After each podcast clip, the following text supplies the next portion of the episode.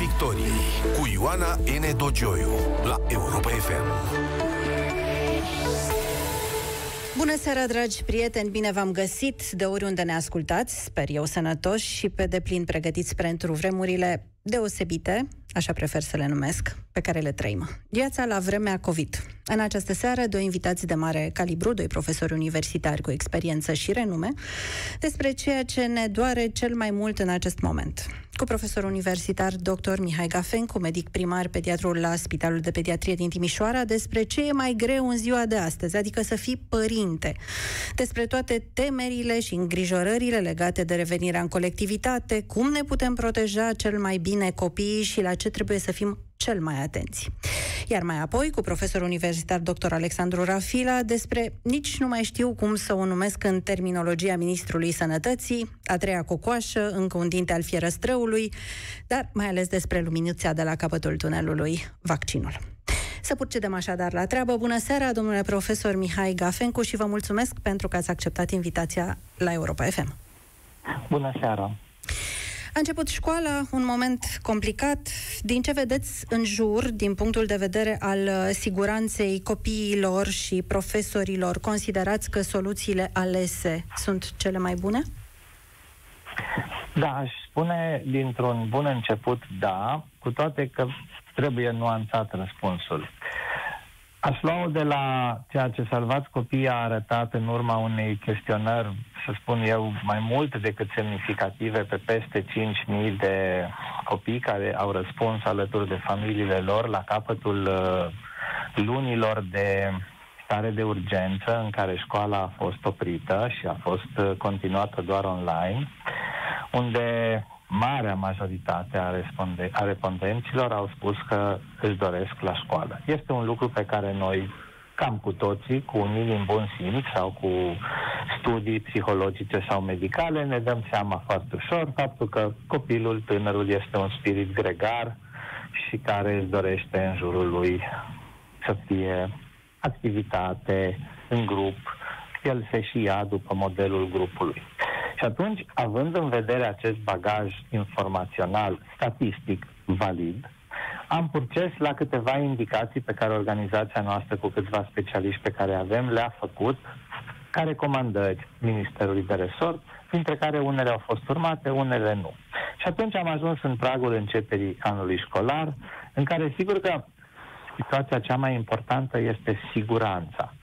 Acest scenariu în care ne desfășurăm acum activitatea, cu câțiva indicatori destul de discutabil dacă e să intru în, în, în amănunte tehnice, adică situația în care se află școlile în județe care sunt plasate în zona verde, să spun așa, ca și număr de infectări, uh, într-o parte ne arată permisiv, adică se potrivește mai mult colectivităților mici de, să spun eu, uh, sate și de școli cu număr mic, altfel sunt foarte permisive în orașele mari. Pe de altă parte, uh, numărul de copii infectați, unul pe clasă din trei clase diferite într-o școală mare, în același spațiu, în același areal geografic, să zicem un județ populat, un oraș mare cu un liceu cu zeci de clase, este foarte ușor de atins în contextul infecției actuale în țara noastră, având peste 1500 de cazuri diagnosticate zilnic. Care ar, atunci, ar trebui să fie pragul din punctul dumneavoastră de vedere? Nu am, nu am pregătirea, nu sunt epidemiolog, eu doar vă spun că am statisticieni cu care uh, colaborez și care mă ajută și care îmi tot atrag atenția asupra unor discrepanțe. Întrebarea dumneavoastră inițială, în schimb, nu și-a căpătat răspunsul complet, pentru că față de părinte, ca organizator de sistem medical, educațional și chiar mai sus de atât, ca organizator, să zicem, la nivel guvernamental, trebuie să avem considerație. Părintele și așa a fost închingi, având copii acasă pe nepusă masă când a început pandemia. Așadar, actualmente, faptul că încercăm să mutăm scenariile din după culori, este un lucru bun, dar va paraliza anumite familii și deja neliniște există, pentru că pe lângă faptul că există un stres în plus când afli un diagnostic pozitiv pentru așa o boală, el va fi să spunem, trecut într-un scenariu cu școala online și atunci copilul va rămâne la domiciliu unde părintele va trebui să câștige pâinea de pe o zi pe alta, iar de aici, pe termen lung, vor fi nemulțumiți, vor fi căderi economice, uh, să zic așa, individuale și apoi colective și de aici eu văd ca mare pericol pe termen lung, lung, sănătatea psihică a multor familii din acest popor, care oricum nu este unul extrem de stabil în acest moment. Domnule profesor, la ce ar trebui să fie atent în primul rând un uh, părinte care are copilul la școală? Uh, simptomele obișnuite se cunosc, febră, tusă, roșu în gât. Există însă și o simptomatologie mai perfidă, mai ascunsă, mai greu de sesizat, pe care părintele ar putea sau ar trebui totuși să o observe din timp? Mă refer la cuvânt, să o, luăm, să o luăm după ce știm până acum. Din nefericire, în ultimele luni s-a publicat mult și neverificat și tot din nefericire avem un număr mare pe care trebuie să-l citim de material științific și tot din nefericire avem țări în care au existat cohorte mari de copii infectați. În primul și în primul rând, pornind de spațiu uh, asiatic îndepărtat. Mai apoi, acum școala din Statele Unite și încă câteva țări europene au venit cu statistici valide. Ceea ce trebuie să fie foarte clar tuturor este că, la nivel de simptom de boală, aceasta este o viroză care se manifestă la copil ca orice viroză. Mai particular față de adultul care deja a dat cohorte întregi studiate, este o individualizare legată de, tulbura, legată de tulburarea digestivă. Mhm. Adică de unde adultul se manifestă sau s-a manifestat inițial, de s-a crezut că e doar afectare pulmonară și după aia când a venit urgia deceselor, au tot săpat și au văzut alte concluzii care sunt de tras. La copil, nu manifestarea respiratorie uneori domină, ci și tulburarea gastrointestinală. Asta pentru camerele de urgență ale spitalelor de copii și asta este parțial o avertizare pentru ce va urma, este un semnal mare de alarmă că de unde acum definiția de caz schimbată și a din timp în timp în România și peste tot, de fapt, a dus la necesitatea testării unor afecțiuni care dau simptome respiratorii pe care le-ați numit foarte corect și alăturate, uh, să spunem, semnelor de insuficiență respiratorie la adult, la copil se adaugă acum și tulburările gastrointestinale, adică iată un spectru foarte larg de manifestări care duc la necesitatea testării în momentul prezentării în serviciul de urgență sau, să zicem, prin medicul de familie și umbile de trimitere către spital. Ca să traducem, ca să traducem în limbajul popular și un copil care, cum se spune în popor, s-a stricat la stomac, poate să fie de fapt un copil care anunță o infecție COVID. Exact, da? exact, exact. Mai apoi, um, semnal, semnalul care a ajuns până și anecdotic în tot felul de prezentări a pierderii mirosului și a gustului, care a dat un mare, să zicem așa, Uh, motiv de individualizare simptomatologică la adult, la copil este pur anecdotic, pentru că nu prea se întâmplă să Copilul nu-și pierde gustul și mirosul. Exact, sau dacă și îl pierd, poate nu-l relatează în uh-huh. um, măsura în care adultul a făcut-o, pentru că procentele sunt mult, mult mai mici din studiile făcute până acum pe copii. Și atunci, ca să uh, spun așa, nu neapărat concluzionez, ci ca să aduc la ceea ce cred eu că trebuie făcut. Discuția este părintele să fie atent, în primul și în primul rând, la simptomul care este întotdeauna prezent, și anume febra și starea de, noi spunem tehnic, fatigabilitate, de oboseală. Oboseală. Uh-huh. Astea două nu lipsesc. Uh-huh. Uh-huh. Febra nu lipsește și mai tot afectatul de acest virus este ca și în momentele în care noi, complet incorrect românii, spunem m-am gripat sau am luat gripă, ne simțim rău în sensul că suntem obosiți, somnolenți, depinde uneori. Deci astea sunt simptomele care au fost prezente la ambele categorii de vârstă, cea pediatrică și cea adultului și mai apoi, bineînțeles, la cea a vârstnicului mai abitir. Dar nu lipsesc atunci, la copii. Îmi spune. Și atunci acestea sunt dublate de gastro uh-huh. simptomele care, să zicem, dacă doriți să ne exprimăm laic, să spun așa, durerile de burtă și eventual turburările, de, uh, uh, modificările de scaun. Și atunci acestea ar trebui să fie în atenția părinte, părintelui. Mai apoi trebuie să mă opresc asupra după datele acestea legate de școala care să fie deschisă, că e dorința copiilor, trebuie să ne oprim asupra măsurilor de protecție dovedite. Și aici este marea, să spun eu așa, regină, și anume masca. E, aici voiam să ajungem, pentru că în jurul măștii este o întreagă discuție cum să stea copilul șapte ore cu masca pe figură, nu se oxigenează, se va îmbolnăvi. Aici sunt trei probleme. Prima, cu oxigenarea, vă întreb doar atâta. Purtăm noi, medicii și mai ales medicii care fac chirurgie de tot felul, uh, de la ortopedie și până la plastică, uh, purtăm mască pe față de 100 și ceva de ani. Credeți că operațiile estetice de sâni ar fi ieșit așa de bine cum arată multe uh, lucruri moderne dacă medicii ei au fi, ar fi fost hipoxigenați? ar fi fost o armată de medici numiți Ciomu în lumea asta, dacă masca într-adevăr ar fi hipooxigenat toți chirurgii. Dar vi se va spune atunci, că sunt mai sensibili copiii, nu au nici exercițiu, din nici... Potrivă, din potrivă.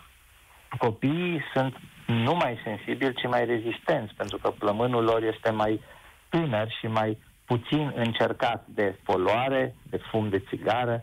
Deci acest lucru s-a dovedit și există câteva studii care acum s-au făcut nu fortuit, ci forțat, din păcate, tocmai pornind de la nonsensul acestei afirmații care a devenit globalizată. Nu pățesc nimic, nici adulții, nici copiii și nici noi ca și saturație a oxigenului. Purtând mască. Am înțeles, da. Mai, mai apoi, masca, eu cred că ar trebui privită ca un lucru frumos. Așa cum am făcut sporturile extreme în ultimii ani, dând o grămadă de bani pe tot felul de cagule, că ne-am aruncat și am făcut uh, uh, salt cu parașuta, că ne-am dus cu bicicleta pe frig, că am făcut schi sau placă, că ne-am dus la patinaj sau alpinism, ne-am bătut între noi în ce cagule mișto mai avem. Că suntem pe motocicletă cu un cap de mort tot acest, uh, să zic, arsenal uh, creativ ar trebui mutat spre mască. De ce să primi, privim masca ca un lucru anost și chinuitor când putem să punem, eu i-am cumpărat acum fetei mele cu pisicuțe și cu personaje din, din Disney. Pentru că sunt și cel, cele care le, pe care le iubește și în care eu cred că Deci ar trebui să devină amuzant. Viața. Păi pot să devină amuzante, inclusiv pentru noi. Vă, vă dați seama ce plăcut ar fi o mască în care să îți faci fața photoshopată de cum ți-ai dori să arate. Am devenit mult mai, mai, mult mai bine și mai amuzant. Dar dumneavoastră vă referiți la măști uh, reutilizabile? Eu mă refer la măști uh, reutilizabile și care sunt în tot comerțul și aici fac o paranteză necesară, de fapt. Aceste măști au minusurile lor. Ele se pot spăla, dar nu au straturile gândite ca și masca medicală. De aceea toată lumea inițială a recomandat aceea. Dar, repet, dacă vorbim de copil, copilul trebuie pus ca viața lui, cum spunea Blaga, să fie jocul. Jocul trebuie adus în viața copilului și nu exasperarea, supărarea, nemulțumirea sau, să spun așa, oful părintelui. Dar acum Atunci... vă, dau, vă dau ceva foarte greu.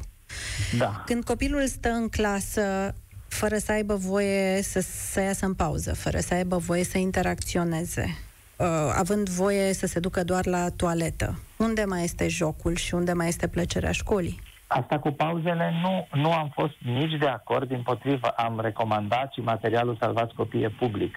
L-am recomandat încă din august chiar mărirea pauzelor.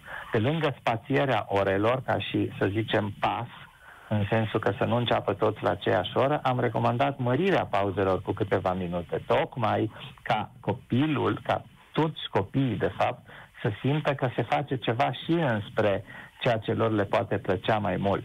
Și atunci, Da, întrebarea este cu o componentă pe care eu nu o controlez. Nu știu că nu știu să nu fie pauze și atunci dacă se întâmplă așa ceva e foarte greșit. Sunt pauze, sunt, dar sunt pauze scurte de 5 minute în care nu au voie să iasă decât pentru a se duce la toaletă. Deci Materialul pauza... Salvați Copiii și școlile private la care am fost consilier m-au și ascultat, au pauze mai lungi, nu mai scurte. Și, și au voie să iasă? Este în pauze? Păi de ce să nu iasă? Să iasă în spații libere câte vreme e cald de încă nebunim la 30 de grade și să se joace copiii, că de-aia, de-aia sunt copii. Sper să fiți nu. auzit. Sper să... Și mai am... uh, deja... Vă rog. Da, da, spuneți, spuneți. Uh, există un copil într-o formă gravă acum la un spital din București. Este de altfel, din câte știu eu, și am să vă rog să-mi confirmați dacă e așa sau nu, uh, primul caz de copil care a ajuns la anestezie terapie intensivă. Ați avut și dumneavoastră asemenea de ca- cazuri la Timișoara și uh, dacă orice copil poate dezvolta o formă gravă? Nu avem răspuns. Dacă vă dau un răspuns ferm acum, răspunsul ferm poate să fie doar al, asupra părții de întrebare, ați avut așa ceva în Timișoara. Nu am avut în spitalul de copii în Timișoara niciun copil ajuns la terapie intensivă și din câte am văzut, majoritatea copiilor din România erau cu a- asocieri sau comorbidități, cum spunem noi. Mhm, mhm. Deci nu poate să vă spună nimeni acum cum se întâmplă cu copiii, pentru că sunt câteva studii din care unele chiar foarte bune, dar sunt pe cohorte în, din alte state, din, uh, am avut o lucrare americană sub ochi și una chinezească legată de copii și ceea ce este foarte clar este că procentul copiilor care ajung și facă forme grave este mult, semnificativ mai mic decât la adult, nu mai vorbesc de vârstnic și, bineînțeles, decesele de aceea la copii sunt reduse. Dar sunt în procente de sub 1%, din cazuri sunt și la copii cazuri extrem de grave care au dus chiar la unele decese. Presupun Așadar, cu comorbidități, totuși.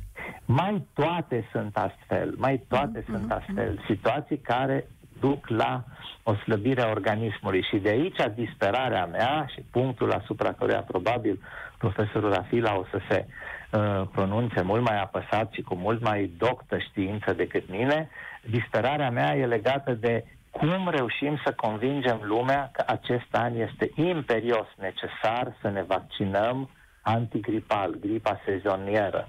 Pentru că asocierea celor două valuri, acest cât, al câtelea val o fi, primul, al doilea sau al treilea, sau cocoasă, sau cum vreți să-l numim, da. al infecției pandemice actuale suprapus peste un val de gripă sezonieră, va putea face ca această categorie de care exact acum am spus că nu e afectată grav și că nu dă uh, letalitate deloc mare, să ajungă la mare risc.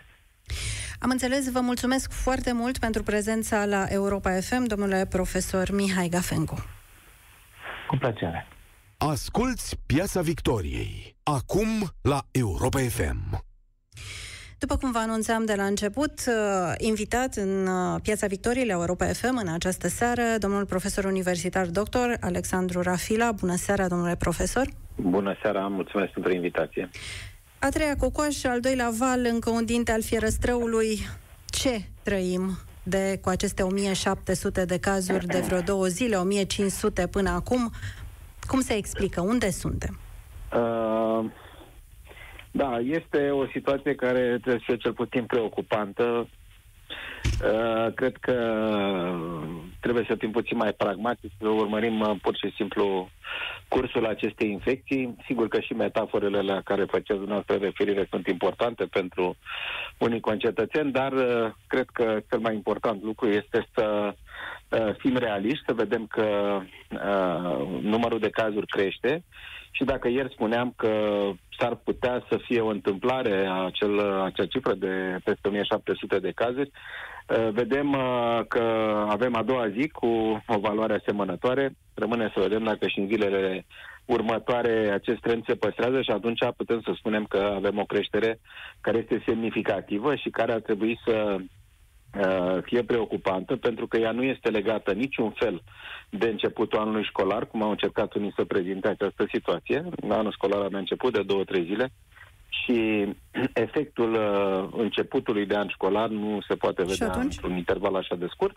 Probabil că este vorba despre reîntoarcerea multor uh, uh, concetățeni de noștri din concedii, uh, o activitate mai intensă la începutul lunii septembrie și lucrul ăsta se traduce printr-un număr mai mare de cazuri. Problema, din nou, revine asupra unei chestiuni pe care am discutat-o în urmă cu câteva săptămâni, când se stabilizase oarecum uh, numărul de cazuri noi uh, undeva la 1200-1300, mă refer la o medie zilnică, Uh, și spuneam că e foarte probabil ca să avem un număr mai mare de decese, un număr mai mare de cazuri la terapie intensivă, dacă vom ajunge la o altă valoare a acestui, așa zis, platou și creștem de la 1200 de cazuri, să spunem, la 1500, 1700 valoare medie, atunci acest lucru se va vedea într-un anumit interval de timp și numărul de cazuri spitalizate în secțiile de terapie intensivă și, din nefericire, probabil și numărul de decese. Mai ales că, probabil ați observat, Uh, România ocupă de departe, detașat, ca să spunem așa, primul loc în ceea ce privește uh, decesele care se înregistrează în țările Uniunii Europene. Cam care este nivelul de la care lucrurile ar putea să o ia în direcția unei uh, reînchideri, așa cum vedem că se întâmplă deja în unele țări? 2000 de cazuri, peste 2000 de cazuri. Uh, nu asta este important. Uh, sigur, este important pentru că am, am spus că un număr mare de cazuri se reflectă și în, într-o aglomerare a secțiilor terapie intensivă sau o mortalitate crescută. Cred că în momentul în care o să avem uh, 80% din paturile de terapie intensivă ocupate la nivel național, ceea ce va însemna că, practic, uh, în anumite zone Uh, vom avea 100% gradul de ocupare, pentru că, vedeți, este o, totuși o distribuție inegală a cazurilor la nivel național, uh, atunci probabil că intrăm într-o situație foarte delicată, pentru că, practic, pacienții care au nevoie de terapie intensivă, și să nu uităm că nu e vorba doar despre pacienții care au nevoie de terapie intensivă infectați cu nou coronavirus. Sunt multe alte patologii, sunt intervenții chirurgicale care se fac în România, uh, sunt, e zona de cardiologie care are uh, nevoie de paturi de terapie intensivă și atunci, uh, în mod evident, uh, intrăm într-o situație foarte delicată. Nu știu care vor fi măsurile pe care le vor lua autoritățile în acel moment, dar cred că ar trebui să existe măcar niște scenarii, niște variante care să permită o intervenție din timp și această intervenție să fie sigură Adică să nu bâșbâim, să uh, facem un scenariu care uh, nu ar putea să răspundă să nu uh, experimentăm. Uh, imediat. Exact. Uh, Marele pericol spre care, după cum spunea și domnul profesor uh, Gafencu în urmă cu câteva minute, spre care ne îndreptăm, ar fi combinarea între gripă, uh, viroze, pe de o parte, și uh, COVID de partea cealaltă. Când ar trebui să înceapă vaccinarea antigripală anul acesta? Anul acesta, din fericire, dozele de vaccin au ajuns la timp, adică au început să vină din septembrie, deja prima tranșă cred că a sosit la Ministerul Sănătății. Ministerul Sănătății a și că a achiziționat o cantitate mult mai mare de vaccin decât de obicei, aproape 3 milioane de doze. Deci suntem, să spunem, pregătiți. Acum ce se întâmplă? Circulația virusului gripal, în general, global și în emisfera sudică, unde tocmai s-a terminat iarna, Uh, a fost mult, mult mai redusă în acest an. Uh, practic, uh, măsurile întreprinse de foarte multe țări pentru limitarea transmiterii infecției cu nou coronavirus au frânat în bună măsură și transmiterea infecției gripale și în plus, vă dau un exemplu, Australia, un număr foarte mare de persoane au fost vaccinate împotriva gripei și atunci au ținut lucrurile sub control. Ce arată acest lucru? Că și noi ar trebui să urmăm același model, mai ales că știm deja, e o, un ghid, dacă vreți, de bună practică, care a fost experimentat deja în câteva țări și ar trebui să urmăm același model și să uh, încercăm să protejăm în măsură cât mai mare categoriile, categoriile vulnerabile împotriva infecției gripale și probabil că avem puțin mai mult timp decât de obicei, în sensul că este posibil, fără să fie sigur acest lucru, dar este posibil uh, ca sezonul gripal uh, în acest an să înceapă ceva mai târziu.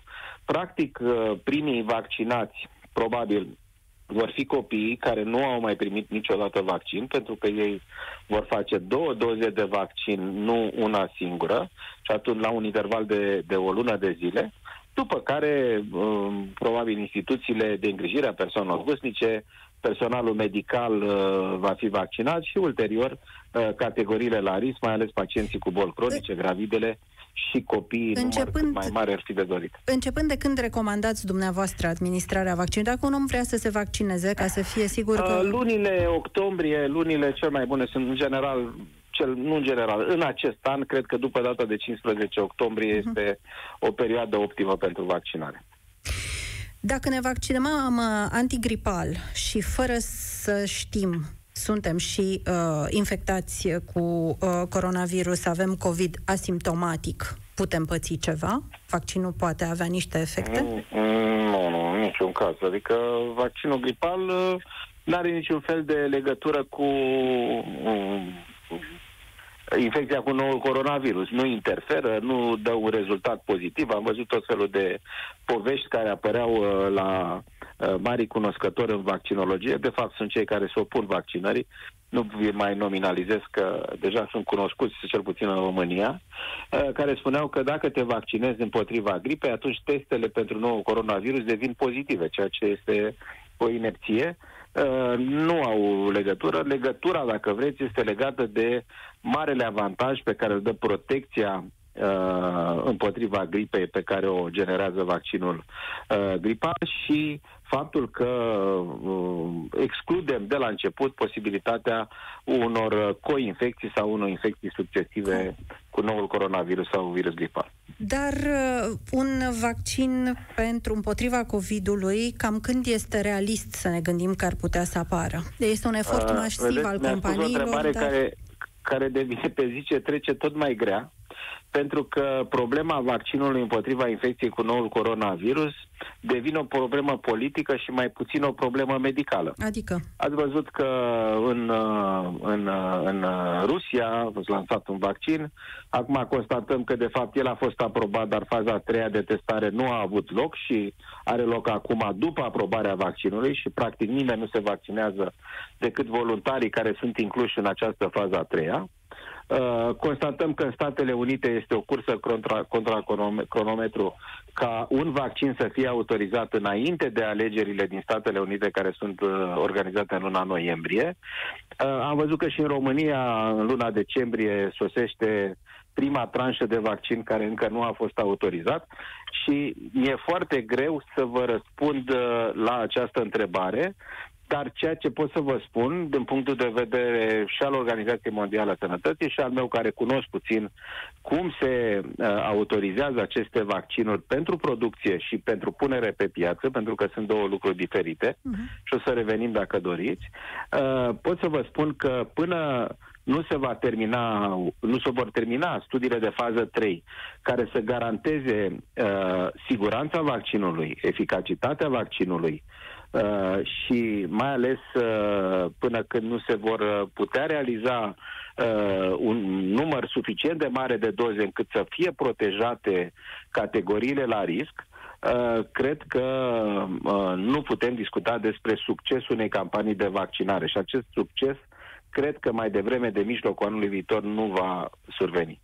Deci soluția, uh, termenul realist este uh, mijlocul anului viitor cel mai uh, apropiat. Pe de altă parte, declarația adică dumneavoastră... vaccinarea va avea și un rezultat, pentru că dacă vom avea mici cantități de vaccin, să spunem că vaccinul se autorizează luna decembrie și ianuarie, statele au mici cantități de vaccin, vă dați seama că va fi o competiție nemaipomenită în interiorul fiecărui țări sau între țări să obțină acele mici cantități ori, uh, uh, ca să rezolve problema de sănătate publică, nu o poți face cu mici cantități. Vom rezolva situații individuale, dar în niciun caz nu vom rezolva problema de sănătate publică. Eu vă răspund când putem să discutăm de rezolvarea problemei de sănătate, de sănătate publică, publică și de întreruperea transmiterii. Uh, declarația noastră anterioară mi s-a părut destul de îngrijorătoare, cea referitoare la uh, politizarea acestei chestiuni a vaccinului, pentru că ea poate stârni o mare neîncredere în uh, vaccinul care ar urma să apară, mai ales că este un vaccin făcut în mare viteză. Uh, vreau să vă spun că problema nu cred că este legată de neîncredere,